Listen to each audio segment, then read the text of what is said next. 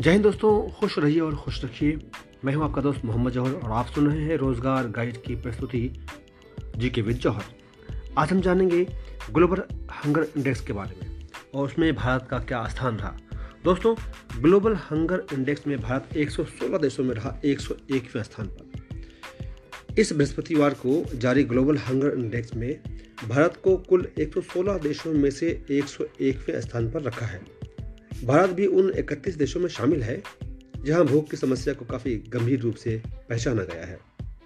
पिछले साल जारी ग्लोबल हंगर इंडेक्स जीएचआई में कुल 107 देशों में से भारत चौरानवे स्थान पर था। इस ग्लोबल हंगर इंडेक्स के मुताबिक केवल 15 देशों की स्थिति ही भारत से बदतर है। इनमें पापुआ न्यू गिनी, जो कि 102 स्थान पर है, अफ़गानिस्तान 103 स्थान पर, नाइजीरिया 103 स्थान पर Congo 105 Mozambique 106 Sierra Leone 106 Timor Leste 108 Haiti 109 Liberia 110 Madagascar 111 Congo लोकतांत्रिक गणराज्य 112 चाड 113 मध्य अफ्रीकी गणराज्य 114 और यमन 115 और सोमालिया 116 दोस्तों ग्लोबल हंगर इंडेक्स में भारत के पड़ोसी देशों की स्थिति इस प्रकार से है इस ग्लोबल हंगर इंडेक्स में भारत अपने अधिकांश पड़ोसी देशों से भी पीछे रहा, जिसमें पाकिस्तान का बिरानबेवा स्थान है, नेपाल का छिहत्तरवें स्थान पर है और बांग्लादेश छिहत्तरवें स्थान पर रखा गया है। ग्लोबल हंगर इंडेक्स पर आधारित वर्तमान अनुमानों से ये पता चलता है कि वर्ष 2030 तक पूरी दुनिया और विशेष रूप से सैंतालीस देश कम भूख के लक्ष्य को भी हासिल करने में विफल रहेंगे। ग्लोबल हंगर इंडेक्स के बारे में महत्वपूर्ण जानकारी के बारे में चर्चा करते हैं।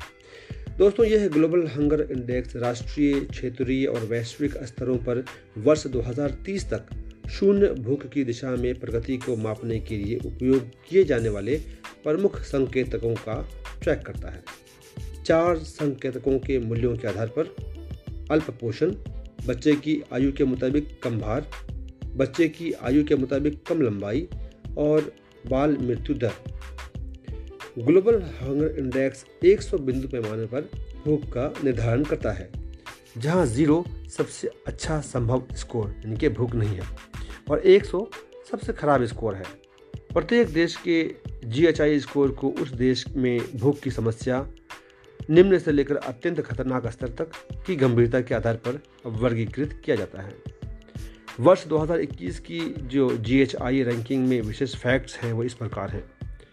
वर्ष 2021 की जीएचआई रैंकिंग के अनुसार सोमालिया में भूख का उच्चतम स्तर है।